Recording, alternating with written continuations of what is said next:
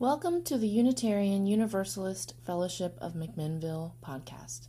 Founded in 2007, UUFM is a gathering place for people who embrace a free and responsible search for truth and meaning. We are located in the heart of Oregon's Willamette Valley wine country. Please visit us on the web at macuuf.org, M A C U U F.org and if you are ever in or near the McMinnville area, don't hesitate to stop by and visit us. UUFM gathers in love and service for justice and peace. We are welcome. We welcome you today to listen to another deepening of our understanding of this 23rd Psalm. Carol Hartman. I thank you for inviting me to come to your pulpit again. I had such a great time last time. I was really looking forward to this. I took a bit of a challenge for myself with not just one, but two sermons on the 23rd Psalm. Not a biblical scholar. But I'm determined not to keep me away from finding clues and, and gems that countless folks have learned along the way. I was born and raised at UU with a rich Sunday school experience that did not cover much in the Bible. The church I belonged to was a very humanistic church, and they were not biblically centered. Nevertheless, I stumble around in a territory that is unfamiliar to me so that I can learn more and ultimately share with others. I hope I found some insights that spark your imagination and curiosity today. Looking again at the 23rd Psalm, I stated that I would share with you some gems that I find in that poem. I've written many adaptations of the 23rd Psalm. As a hospice chaplain, I was, and still am, tasked with conducting many funerals. So many folks find this familiar psalm comforting. I've written adaptations with the hope of making this psalm be more meaningful to the families grieving and to those folks who are preparing to die. I plan to take each concept and expand and shed light on this poem, written over a thousand years ago. And maybe it'll help us give some information today.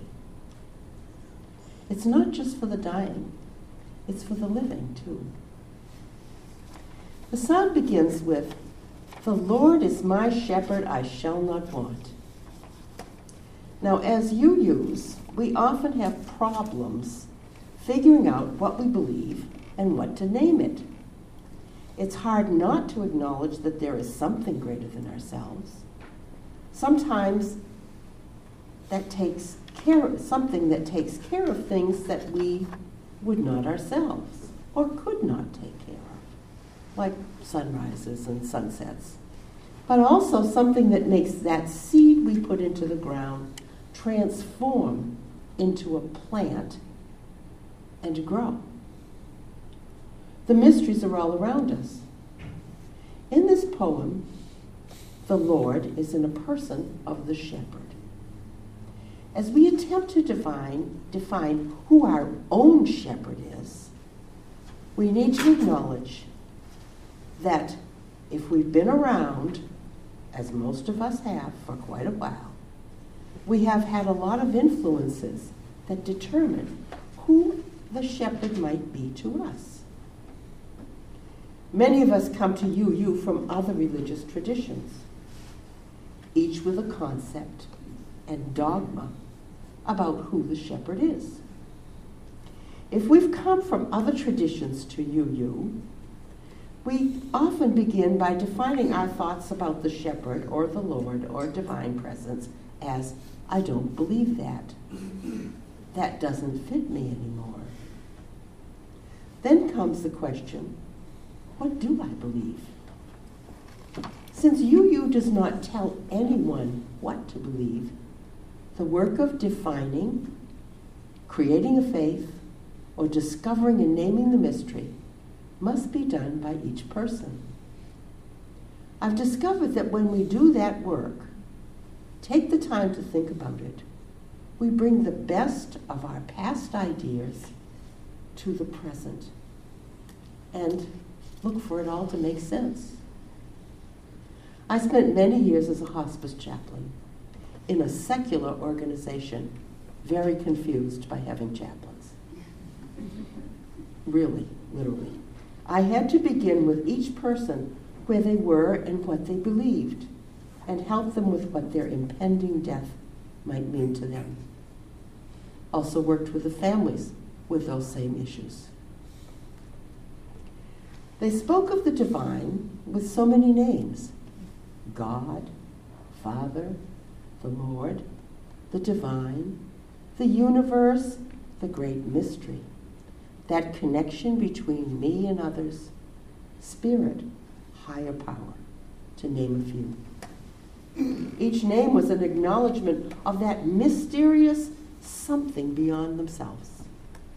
The desire was and is to find a good shepherd, one who could guide and comfort, one who had the best interests of the person in mind. I also discovered that it is in the human spirit to seek a name and a concept. Many had harsh, judgmental images of their shepherd left over from their childhood. We had many de- gentle discussions and prayers. As UUs, we have the tools of the workshop building your own theology. Has anyone here ever done that workshop? Oh, okay. it is extremely helpful for personal de- definition and exploration. It's published by Beacon Press. If you've not had a chance to participate in a workshop, I highly recommend it. I highly recommend you gather these folks, to, you folks together, and do it. Always, when we share our stories and listen to the stories of others, we do learn and grow. It is assumed in this poem, the Lord is my shepherd, has been decided, and that knowing who the shepherd is to each individual, that the second part, I shall not want, is taken care of. It is assumed that with a clear and solid incorporation of the shepherd in one's life is enough, and that all that empty restlessness of longing is taken care of. We all know folks who buy and collect lots of things in an attempt to appease that longing, the wanting. Some take drugs and act out in other self destructive ways. This poem states that the shepherd is enough. He sustains and brings a kind of peace and release from that want. Shall not want, clarity of who the divine mystery is to one, brings a kind of contentment and a release from that want. The shepherd need not be just male, can be female, or it may be an interaction or a non named presence. He makes me to lie down in green pastures is a call to pay attention to the natural world and to experience it as the first spiritual lesson of this poem. It calls us to get out and be in the abundance of nature. Having peace and the release from want brings appreciation. Appreciation for the abundance that surrounds us. Abundance of nourishment in all ways. And we can focus on the generosity of the natural world. It brings much into perspective and dispels fears of scarcity or lack and brings more contentment. A walk in a park or a trail, a chance to lie down in the grass during the day or night, clears thinking and invites new ideas. We are more able to appreciate self and others and have more empathy and sympathy. So much can be experienced by stretching out in the grass on a starry night and thinking about one's place in the scheme of things. Personal worries and concerns can fade, can fade away, and a desire to maintain and cherish the environment can be found. An aside. So many of our children, young children, do not get outdoors to explore and appreciate the natural world around them, as many live in front of TVs and with handheld technology. Some live in places where it's too dangerous to go outside. It is outside where kids playing together that the skills of negotiation are developed, robust health acquired, and many discovers, discoveries of the natural world are made. Adults in children's lives need to help them find their shepherd and bring them to the green pastures to create values. For is that not the task of religious education? He leads me beside still waters. This second spiritual calling is an invitation to slow down. We need to find place for reflection. Quiet reflection on one's life, larger questions, and simple rest. This reflection can solve many problems as just being quiet, the answers come. So many times I've been asked about prayer. Many ask, why aren't their prayers answered? I loved those questions.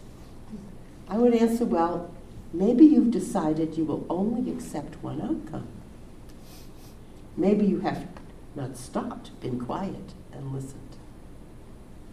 The answers to questions and prayers don't usually come in shouts or bolts of thunder and lightning, but in very quiet whispers. Maybe in that place of quiet, by still waters, literally and figuratively, the answers come. He restoreth my soul.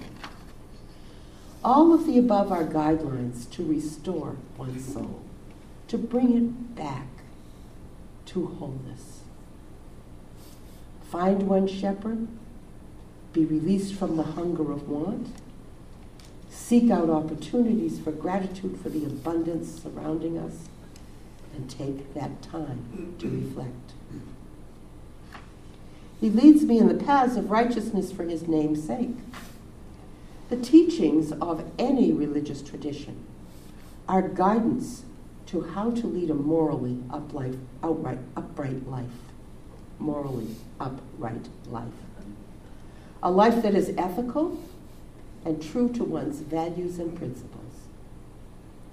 This path is one of thoughtfulness, steadiness, and not one of bouncing around from extremes. It is a steady path of weighing, thinking, actions, teaching and learning, not one of fear, reactionary thinking, and impulsive choices. I believe this here is where the poem shifts. The second part of this poem does take a turn. Yea, though I walk through the valley of the shadow of death, I fear no evil. The shadow is fear. Fear is the possibility of death of relationships through divorce, death of abandonment, loss of loved ones to disease, accidents, violence, drugs, suicide, fear of loss of self during surgery or grave illness, fear of loneliness in old age and not being able to care for oneself it is also the fear of the outcomes living under the shadow of natural disasters, war, bad policy, and poor choices of others. As with any fear, returning to the first part of the poem, following the steps may bring solid footing and perspective. The problem The fears may still be there, but perspective changes. I'm reminded of the brilliance and the wisdom of the serenity prayer. I have adapted it a bit here. Lord, or whoever my shepherd is, grant me the ability to not let, let the things I cannot change hold the shadow over me. Give me the ability to make the choices I need to make and the courage to change what I can. But especially, grant me the wisdom to know the difference. It is these times we call upon our shepherd.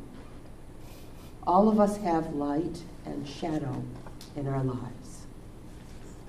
Maybe the opportunity is there to help others with a helping hand, a kind word, or a hug. The light shines and the shadows can lift with the acknowledgement of our humanity to each other. Preparing a table before me in the presence of mine enemies. Hard it is every now and then, particularly with a major life event, facing fears, the what ifs, the shadows, or unfinished finished business in relationships. It is essential to lay it all before oneself. Look closely at where we've made poor choices, mistakes, and said unkind words or hurt others in some way. Accepting blame for one's part in all mistakes is hard and it is easy to judge and condemn oneself and experience a huge drop in self self esteem. Forgiveness comes here. Anoint my head with oil. In ancient times, having one's head touched by oil was a symbol of forgiveness and meant to redirect, redirect the receiver to a new direction.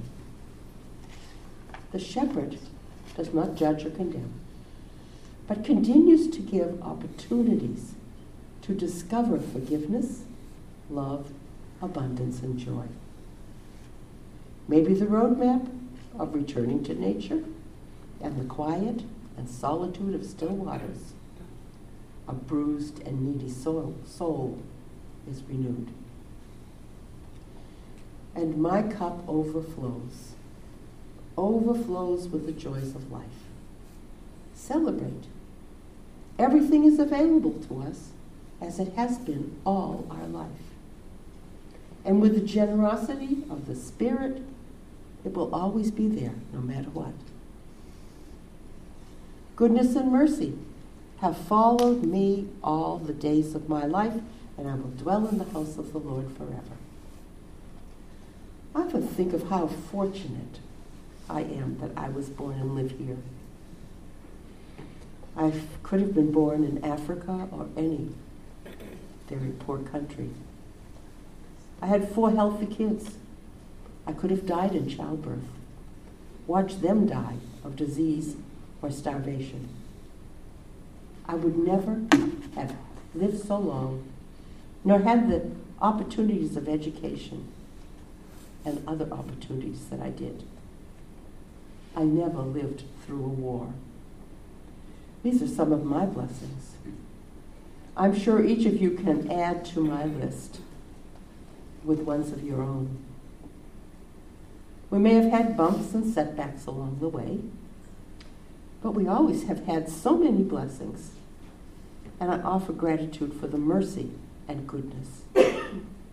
I hope you will join me in celebration how blessed I am. How blessed we are. The lessons, the gems of this 23rd Psalm, seem simple, yet they are not. They ask much of us, but they give much to us. Lessons learned here are a roadmap to find peace of mind in a chaotic world or when life, one's life seems out of balance. Know who your divine power is to you. Keep the wanting in check. Seek solitude and nature to celebrate gifts given. Find still waters for quiet reflection. Understand the shadows and fears. Feel the joy of spiritual renewal that comes with gratitude. Each gem of this poem gives us a clue on how to find balance and equilibrium as things swirl around us in our inner world, family life, community, nation, and world. May you and I find the courage and take the, the opportunity to restore our soul often. Our hope is that this process will give us strength and fortitude as we encounter life's many challenges. Blessed be.